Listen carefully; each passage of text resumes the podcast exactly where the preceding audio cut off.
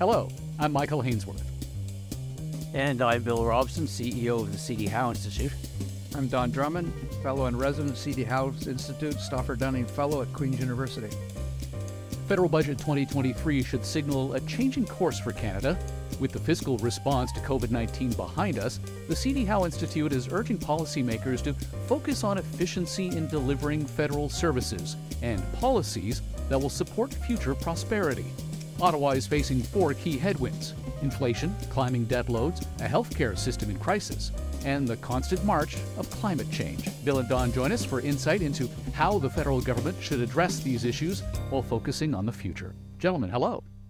Nice Good to be with you. Fighting inflation certainly expected to drag Canada into a recession in 2023. How will this impact Ottawa's ability to fuel prosperity? Uh, Don, do you want to pick that up, or shall I jump no, right go in? Ahead. You go ahead. But I think uh, I hope I speak for Don uh, when I say that uh, baseline expectation is that there will be a recession, but a mild one. Uh, inflation dropping the way that the Bank of Canada expects it to, and, and I personally think it, it, it it's quite possible. Uh, it just doesn't happen without some degree of softening of the economy. Uh, the reason I'm expecting it to be a mild recession is because I think a lot of the downward pressure uh, on inflation from monetary policy uh, is already there. Uh, the reason why we would want to worry a little bit about something going wrong is that uh, all the major central banks uh, just about are doing the same thing. So you've got, uh, just as at the time of all the stimulus, you had a lot of cross border effects amplifying every individual country's stimulus. It's possible that as we cool things down, we'll get a little bit of that as well. but it does mean a softer economy. It probably means a little bit more of a sober mood and if the government wants to have any shred of credibility left, uh, notwithstanding the weaker economy, they are going to have to lay out a fiscal path. Uh, I would argue that it should actually show a balanced budget within the projection period uh, because they don't have much credibility now. And if they allow the softer economy to just unleash all kinds of spending again, uh, then we could be looking at a situation where Canada, to Canadians and to people abroad, uh, suddenly looks like a much less good credit risk than it has up till now. The circumstances call for the federal government to do the thing that all governments have always found the most difficult to do, and that's to do little or nothing. Their knee jerk reaction to the softening economy would be pile on stimulus, and every billion they add for stimulus, there's another interest rate increase. They'd just be directly conflicting it and unfortunately, even though there is some better news on the fiscal front, the deficits are coming down, the debt burden is coming down, we still got a debt problem. So, for economic inflation reasons to support the monetary policy move and to deal with the debt burden, they can't do much. They've, you know, they've made some strategic moves to protect the most vulnerable, but it would have to be very parsimonious. They can't be spilling billions of dollars. It would just come back as a cost to somebody else. So, if a mild recession is expected to shift the economy into a lower gear, how should the federal government turn its attention to stimulating the economy in Budget 2023 without fueling inflation? Well, Don, really, and, and your question prefigures one of the key things. Uh, a lot of the uh, pressure that we're seeing in the economy right now, the inflationary pressure, and especially the tight as a drum labor market, uh, that has a lot to do with uh, government spending in general and the federal government spending in particular. They have been hiring like crazy a lot of people have commented, and I think in our shadow budget we slide a quick uh, uh, uh comment in about this that uh, a, a, lot of the areas of federal service delivery really aren't showing uh, much improvement, and in some cases there's quite a deterioration, and they've just been hiring and hiring. so. The, the, the, the federal government really needs to relieve some of the pressure on the economy that fiscal policy has helped create because otherwise, as Don said just now, uh, the Bank of Canada's job uh, to get inflation down gets that much tougher. And instead of us being perhaps close to the interest rate cycle with the latest hike that they did, uh, we might be looking at a situation where they've got to go up even further. And of course, that's painful for everybody. Don, you've written that monetary authorities need to learn the lessons from two serious blunders. What are those lessons? And how should fiscal authorities on Parliament Hill address monetary policy issues from the Bank of Canada down the street? Well, I go back to 2006, and by that time there was a fairly tight consensus among policy authorities, monetary policy authorities, and many economists that dealt with monetary policy that you know, misquoting a little bit Milton Friedman that if you didn't have an inflation problem, you weren't going to have a wild economic cycle. Ah, maybe it's swing around a little bit here and there, and all you needed to do is just tweak interest rates up or down, and everything be on a steady course. But just basically, your job was done if you didn't have an inflation problem. And then, lo and behold, no sooner did everybody lock that one away as a given in a new economic era. Of course, we had one of the biggest ones ever, as big as we had the Great Depression. And inflation and interest rates hadn't been the problem. And it just shows you do have to pay attention to the regulatory side not as much of an issue of Canada, but really it didn't matter. Whatever hit the United States came and, and clobbered us and the rest of the world as well. But just, you know, these subprime mortgages, the mortgages that were flourishing in California where the amount of principal went up over time that only worked if the house price went up. You had to pay attention to a lot of the stuff. And the monetary, and you remember the Federal Reserve Board, unlike in Canada, not just sets the interest rates, but they're responsible for the regulatory side. And I don't think they found the regulatory side very interesting and didn't pay attention to it.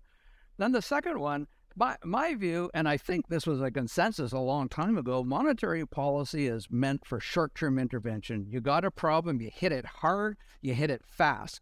But 90% of the time, you do nothing. You just put your feet up in the desk, you dial in at a neutral interest rate, and you just watch the world go by. But we've seen since 2008 monetary authorities around the world, including Canada, stimulate, stimulate, stimulate and, you know, for a while it seemed to be okay. It kept pushing against it, pushing against the capacity, and you weren't creating the inflation problem. But eventually it did. It always seems to come, that mean reversion. You come back to this. Uh, and, and also look at what did we gain net wise? Did it not just all get frittered away in an increase in asset prices? Ask a young person the affordability of housing. Did the rock bottom mortgage rates really help you when you couldn't buy a house for under a million dollars in any reasonable sized city? Probably not. So I think over the next five, ten years, we really need to look at that really hard and realize monetary policy twice tried to do things it's not really equipped to do. It may be kind of boring, but just keep us on a steady course. Realize what your potential growth rate is.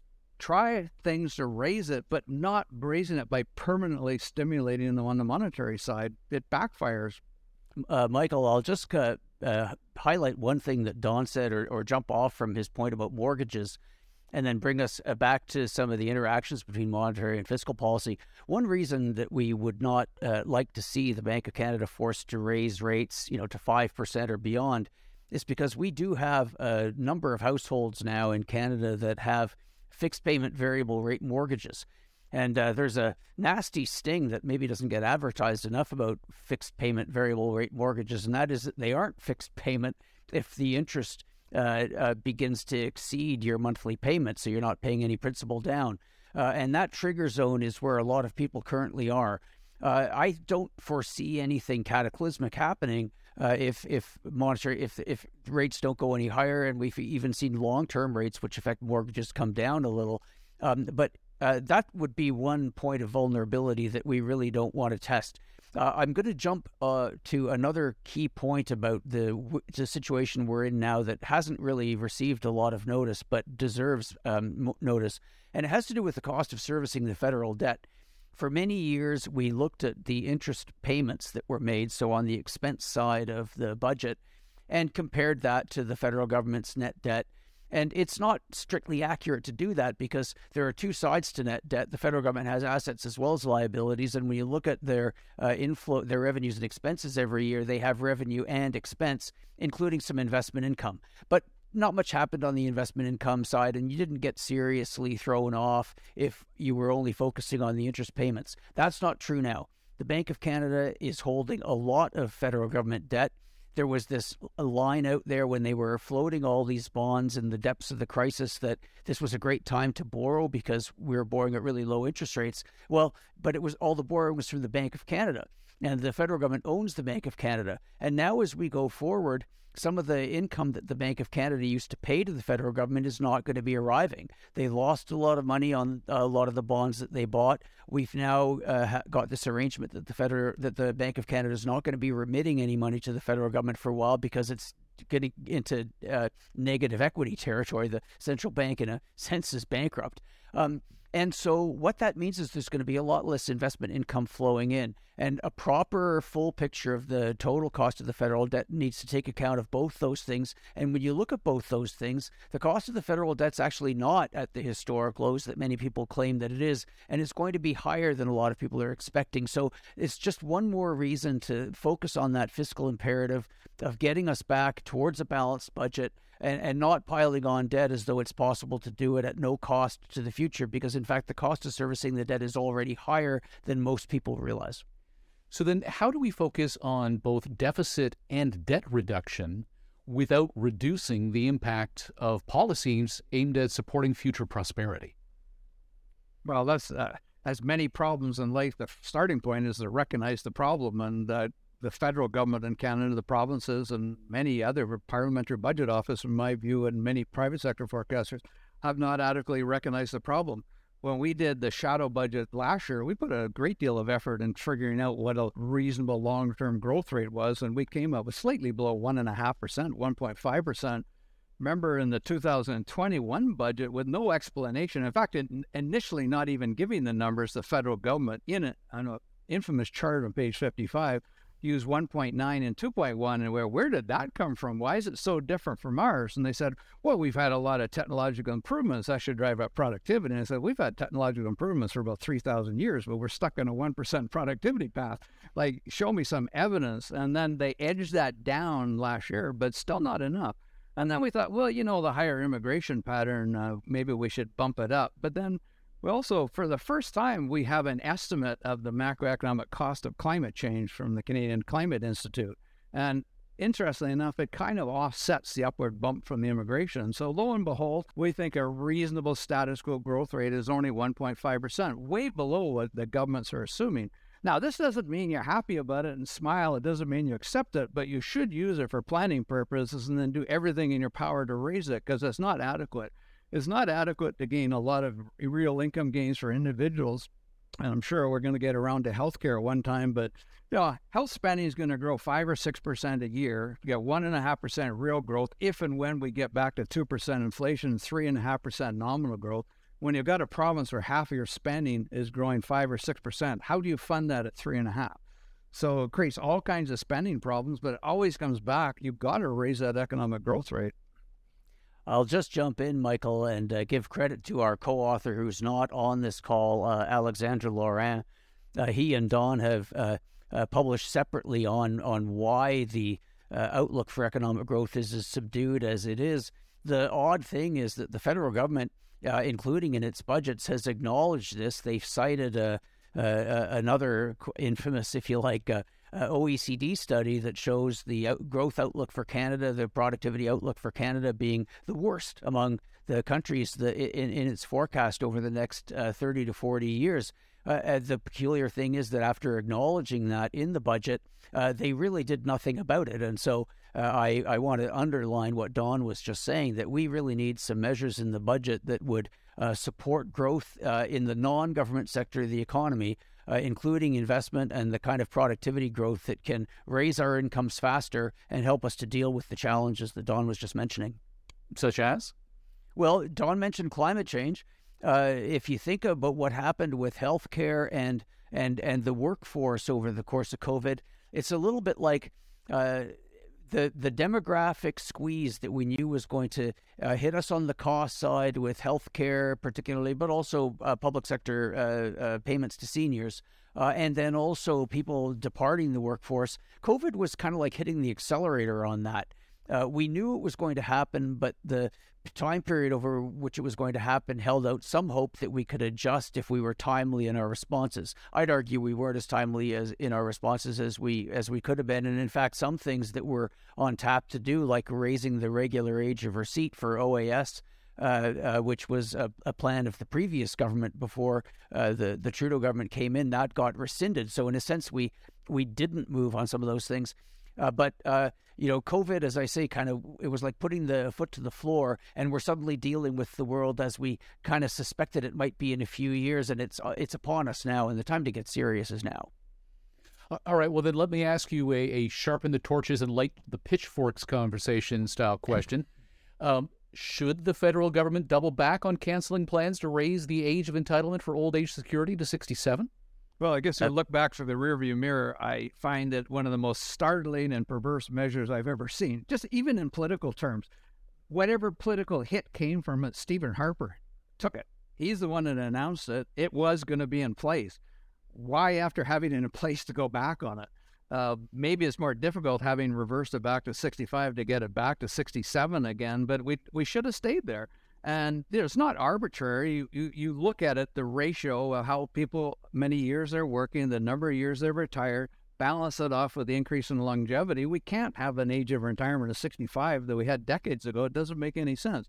So absolutely, it should go to 67. Again, you protect the people that are most vulnerable, but the vast majority of them are not. In fact, there was a you know an interesting chart that all of us are familiar with, maybe not everybody else is familiar with in the Globe and Mail recently, the poverty rate by the cohorts, and it shows seniors have a pretty low poverty rate. And again, there's many, and those will be receiving the guaranteed income supplement that are very low income, if not necessarily in that definition of poverty, but an awful lot aren't. And why? And we saw one of the measures allegedly to deal with the pandemic is a across the board increase in the OAS for those 75 and above, virtually regardless of their income. That kind of thing doesn't make any sense. It doesn't make any sense uh, in the respect of the demographics and the pressures that's going to have on the expenditures, but the weakening on the revenues. Raising the regular age of receipt for OAS is uh, a fairly hard-edged thing, and it really, you know, comes across as a, a as a bit of a cut. Uh, but I want to emphasize that there are many other things that the government can do, and many of them would accommodate desires that a lot of uh, uh people who are currently headed for retirement uh, would like, namely uh, being able to save in RRSP or a defined contribution pension plan for longer than you're currently allowed to, uh, delaying the age at which people have to start drawing income down. There are a whole lot of things that really ought to uh, reflect, as Don was just saying, the increase in life expectancy, the fact that many people uh, nowadays work at jobs that don't physically wear you out the way uh, that many jobs in the past used to. And so there are people who would actually really like the opportunity to work longer and to save longer and then draw down their savings later in life and maybe at a lower rate. And in our shadow budget, we anticipate a few of those things. So the raising the age of receipt for OAS is one uh, important step. Uh, but there are a number of other things as well that the government should be doing to make it possible for people to work and save longer. Well, let's sort of key off uh, a bit on, on Don, what you had said there earlier, because I can imagine a millennial uh, watching this would argue that, yes, of course, seniors um, have a lower rate of poverty compared to other demographics. They paid off their houses because they only paid $3 for them back in 1950. Uh, but let's come back to something, Bill, that you had said as, as well about mortgages uh, and how there's going to be a huge crunch for a particular demographic on that as well. Should there be something in the federal budget to address that issue today? Well, I just say generally, intergenerational fairness is one of our key considerations in doing the shadow budget. My view is that the current generation, ha- the if the next generations can just cope with the mess we've left them on the environment, that is going to take every ounce and every dollar of the resources that they've got. Probably mostly on the adaptation because things have just gone too far to do all that much in the mitigation that's where going to take all their efforts. And that's why I'm really reluctant to see us pass on a big debt to them. So, by the way, we're giving you this environmental mess that you're going to have to cope with, not solve. It's too far gone to solve. You're going to have to cope with. But we're also giving you a gigantic debt that we spent on consumption that you're not going to benefit from. Can't, you can't do both. We have a moral obligation. It's not even economic or fiscal, it's a moral obligation. And that's why we see great that the debt burdens come down from about 50 heading towards 40, but it's got to go a lot, a lot lower than that. We're just passing off too much of a burden to the next generation. As you point out, they've, they've, even with the housing prices coming down from their absolute peak, they've still got an affordability problem on that. They got enough on their plate without us adding more from the fiscal woes. Well, it, one of the responses of the federal government, particularly, although not only them, to uh, people's concerns about affordability and affordability of housing has been to give people money. And that throws more fuel on the fire uh, because the uh, long run problem, and in fact, it's more in our faces now as a short term problem with housing, is the lack of supply. uh, happily, in a number of uh, areas, including in the province of Ontario, there are some steps being made to try and bring new houses uh, uh, on stream. That'll take a little while. With respect to the mortgage stress, um, my expectation and uh, you know these these are things that where you get subjected to uh, nasty surprises from time to time. But from where we are now, I would say there are people who are going to be feeling the pinch. There are people who are going to be going to their banks and saying, "I need some help with this." And in the current environment, a lot of banks would be willing to say, "Okay, let's let's figure out how to make this work for you." I mean, banks do not want uh, people who have mortgages with them to get into financial trouble such that the mortgage is no good. Um, the area where the federal government needs to be paying more attention than just giving people more money is to make sure that nothing on the regulatory side impedes that there's a bit of a tendency when we get to periods of financial excess for uh, the regulatory side to try and clamp down on leverage in the financial system. And of course, in, in a prudential sense, that's a smart thing to do. But you want to be careful that you're not tightening the screws at exactly the moment when you might need a bit of accommodation for people who are getting into trouble. And if we're at the peak of the interest rate cycle, it really is a temporary accommodation. It's not like you're doing something that's going to cause a bigger problem down the road. What should we see in Budget 2023 regarding climate change, considering the impact the net zero plans will have on a carbon intensive economy such as ours? I would love to see them bring the threads together. Uh, I work for the Climate Change Institute. I don't even know how all the pieces come together. It's not necessarily a criticism. In a previous era, maybe a little bit naive, I guess we kind of thought there'd be one overriding strategy. The reality is sunk in. There's strategies for different sectors. I get that, but we've got so many. And and we're we're caught in, in a crossroads because we have decided that the carbon levy is going to do the heavy lifting. It's going to go to $170 a ton of emissions. We've never even told people how it's going to get there and when it's going to get there. That's totally unacceptable. I mean, it's supposed to get there by 2030. We're 2023. If you're running a business, you're thinking today about what your production is going to look like in 2030. And how could you know how to do that. That that just doesn't get it. Now we got the provinces can come out of the federal scheme if they've got something that's reasonably similar and reasonably is not pushed very hard. So you've got a whole bunch of scattered different approaches going across the country. But now we've got the mislabeled Inflation Reduction Act in the United States, which has absolutely nothing, of course, to do with inflation reduction. It's a bunch of subsidies for clean growth. But every time the U.S. raises a subsidy for clean growth, Canada sticks up its hand and says, we want that too. And you go, well, wait a minute. The United States is not using the carbon pricing mechanism. We are. We don't need to use the subsidy. But I to, where are we coming out on all this and what's the overall approach? I think a tad of honesty would help too let's admit to everybody the road to net zero emissions is not going to be smooth. All you need to know, we're a carbon intensive economy and we're low on clean growth technology. We're not a particularly innovative economy. If you were looking down from another planet around the world and you looked at it and say, hmm, that's going to be problematic. That doesn't mean you don't do it. You've got to do it, but we got to be honest. It's going to be a rough road, and it takes a lot of coordination of the policy, and it takes a lot of transparency. What we tend to get is an 800 page document on the budget, well, the economy, which hardly says anything about the environment. Then we get a separate but document on the environment that says almost nothing about the economy. They go together. They're, the reasons why we don't do environment measures is always the same a fear for economic cost. We have to show that we can do it in a way that doesn't unduly damage the cost. But how can you do that if somebody did bring it together? So I desperately want to see that to get bring together. Just as I do in another one that's fairly similar. How do you bring together all the pieces of the immigration? I have absolutely no doubt 500,000 immigrants, probably close to 700 with temporary foreign workers, will raise GDP. Will it raise GDP capita? That requires you to really sharpen your tools on selection, integration processes. That's a national dialogue and a national effort. Are we going to do it? Because I haven't seen that in the past. I really like to see how that comes together. You can't just as a federal government say, oh, we picked this number over to everybody else to sort that out. No, we got to see our way through that. So we got these two big challenges. And I just come back and throw in the other aspect on the aging. It's it's fascinating because it's simultaneously the most predictable public policy you can possibly imagine. We've known for seven decades that this was coming, and it's here, and the one we've done the least amount to do. And if you look at what do we do, the first line, 17% of the people in a hospital right as we speak are in what we call alternate level of care. They shouldn't have been in the hospital in the first place. They're almost all seniors because there's no other place for them. That's just the worst place in the world for them and the most expensive.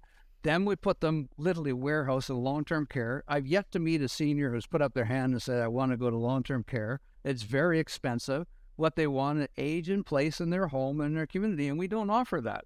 I mean, Bill referred to the OECD and look at another OECD. We spend 0.2% of our gross domestic product on home care. We're tied with Slovenia for the lowest. So we're not last on that. And the good Canadian way, we win because we're not quite last, but we're tied for last. Uh, okay, Bill. Uh, Don kind of went like a public policy squirrel around that tree a few yeah. times. Let's bring it back uh, specifically to net zero and, and, and the economy. Uh, and we can dig into some of those other issues uh, as well. What are your thoughts on what we need to see in budget 2023 regarding climate change? Well, Don makes a very important point about the incoherence of government policies in this area. Uh, most economists uh, and, and, and, and many business people as well think that pricing carbon emissions is the way to do it. It's very powerful and it's a dial that you can turn as you need to do. Now, there's a, a price out there that, as Don has said, is beginning to seem a, a little unlikely that we'll get there. And we're instead, uh, we've got all these regulatory regimes uh, coming into place. We've got this emissions reduction plan from the federal government that uh, I'm sorry to say it's utterly impractical. It has goals for automotive, it has goals for agriculture, it has goals for building that simply, uh, in an engineering sense, are, are not practically possible. Um, and and and so we've got this overlay of all this stuff uh, on top of the carbon price, and really it ought to be the carbon price that is doing most of the work. Uh, there's a lot of government revenue to be had with a, a, carbon pricing regime that goes up in the way that Don was just describing. In our shadow budget, we have one idea, and uh, perhaps it's not the most politically palatable idea, but uh, prices can do a lot of the work, and we're a little concerned about competitiveness. Raise the GST rate on transportation fuels. The, the thing that's important about that is it uh, you know when the price of oil is dropping off as it's as it's currently doing that does create a little bit of room to do that uh, but it does give you a very strong signal to reduce your carbon dioxide emission emission activities uh, and also with the GST, you get rebates at the border. Value added taxes are designed not to make your exports less competitive. So that's another mechanism that uses prices rather than regulation to um, uh, get carbon dioxide emissions down. And I, I don't know that that's uh, going to strike very many people who look at our shadow budget as a politically attractive thing to do, but we stuck it in there because it makes the point. You have got to move on prices. That's the powerful lever. It's the least economically damaging lever. And if they're not prepared to do that, uh, then we should be publicly acknowledging that these targets are out of reach and uh, start thinking about what kind of path to less carbon dioxide emissions would make sense. But wouldn't uh, a, a, tax, an additional tax on, on gasoline, do just that much more damage to a slowing economy for particularly the middle class and, and those who are struggling uh, as well? Wouldn't, wouldn't we just ultimately be doing more damage than good with something like that? Well, anytime you're increasing taxation on carbon dioxide emission activities, you're going to affect people's living standards because uh, energy that and other activities that release carbon dioxide are just so central to so much of what we do. Um, but to do it through a pricing mechanism is the less uh, damaging way of doing it. Doing it in a regulatory way often appeals to people because they think somebody else is going to have to change their behavior, somebody else is going to have to pay the price. But when you look at the implications of the uh, uh, of the emissions reduction plan, for example, uh, what's that going to mean for our, our the availability of electricity? What's that going to mean for the kind of housing retrofits we're going to have to do? I mean, these are very profound uh, changes in society that uh, the government has been kind of reluctant to to really spell out. And since Don mentioned mentioned immigration at the same time. I'll, I'll just say like, you know, if if you're if you're if you're trying to ramp down on on CO2 emissions and catch up because we're not as far along that path as we uh, said we would be, then increasing immigration numbers so dramatically works directly against that. And and here's this, this situation again where the federal government just seems to, uh, you know, they've they've got certain political messaging that they want to deliver in one direction or in another direction. There's nobody, as Don said, uh, kind of uh, tying all these strings together to make it coherent. So it isn't coherent. I just want to touch back on the pricing of, of uh, whether it's a carbon tax or some substitute or complement, such as a GST on transportation. The point is not to take a revenue and have the economic impact. The point is to create the price signal. And as was the intent with the carbon levy, was to recycle the proceeds. It wasn't to extract these billions and billions of dollars out of the economy. And of course, going back to the origin, Gordon Campbell in British Columbia, I think one of the reasons that was pretty successful politically was that they promised tax reductions that would go with it, and people didn't mind paying that. And and you would see some examples of the provinces where they have raised their sales tax and used the proceeds to lower their income taxes. Those went reasonably well. So our, our point in this case is not to extract a bunch of money that's going to weaken the economy. We want to create a price signal that people and corporations will respond to. Uh, well, what a fascinating aspect of this this whole conversation, and particularly the idea that the impact that climate change will have on our economy um, is going to offset a lot of the benefits that we've been seeing by bringing more people into this country, as as immigration is widely considered to be a fuel for any given economy. Uh, before our time is up, though, um, is Budget 2023 the place to engage in wholesale reform of healthcare, as many are calling for? Well, first of all, who's going to do that? Um, let's not get into too long a discussion on the Constitution. That's not the federal government's property, and, and that's a worry. Um, they're obviously itchy to get more and more involved. Nobody stands up and said, I voted for you because you cut a check to the provinces that they use for whatever they do. They want to have a more active role, and you can see them trying to get their teeth into long term care and healthcare and, and the like. So, no, I don't think the reform will come. It can and it should come at the provincial level. You know, I think it's a very interesting political level. One of the problems with healthcare in Canada is the Canadian public has been too complacent. Um, it wasn't that many years ago the CBC poll came back as the saying that Canadians thought best captured us as a nation was our public healthcare system. So they were holding that. It's not particularly public. It's not a Canadian. It's definitely not a sim- symbol. But we, we feared the American and we thought we weren't American. But now people are dissatisfied. You know, those 5 million people that aren't attached to a primary care, they're not too happy. And even if you are attached, you can't get an appointment, the long wait times. They're saying we want different. I thought the last Nova, Nova Scotia election was very interesting. The 68,000 households that didn't have a primary care provider came the lead election item. And as soon as the new government came in place, they created these walk in clinics at pharmacies led by nurse practitioners. Uh, there you know, that's how it works. If the public speaks and say, We're mad as hell, we're not going to take it anymore, and we're going to vote or not vote and how you do it, you get a response. But that was a provincial response, and you can do it. And you you've seen little announcements recently on primary care teams, very very small number of Ontario, but they have the power to do it. And they've got a we, we spent 12% of our GDP. We don't necessarily need to spend more money to fix this. Other countries are getting better outcomes spending a lot of money. We could uh, learn some things from them. Our shadow budget makes no recommendation for the feds to increase their transfers to the provinces uh, for healthcare or for anything else. Uh, the last time the feds uh, engineered a big health uh, transfer increase to the provinces, there wasn't much sign of improvement in healthcare, but there sure was a sign that costs went up. And there's every reason to think the same thing would happen again. One of the reasons that we think the federal government should uh, reduce its fiscal footprint over time, uh, spend less, borrow less, is because over time the provinces are the ones on the front line of dealing with the, these healthcare pressures. They're the ones who have to deliver the services. They're the ones who have to negotiate with the doctors, pay the nurses, run the hospitals, and ultimately reform the system. So our view on that is that the federal government should get out of the way.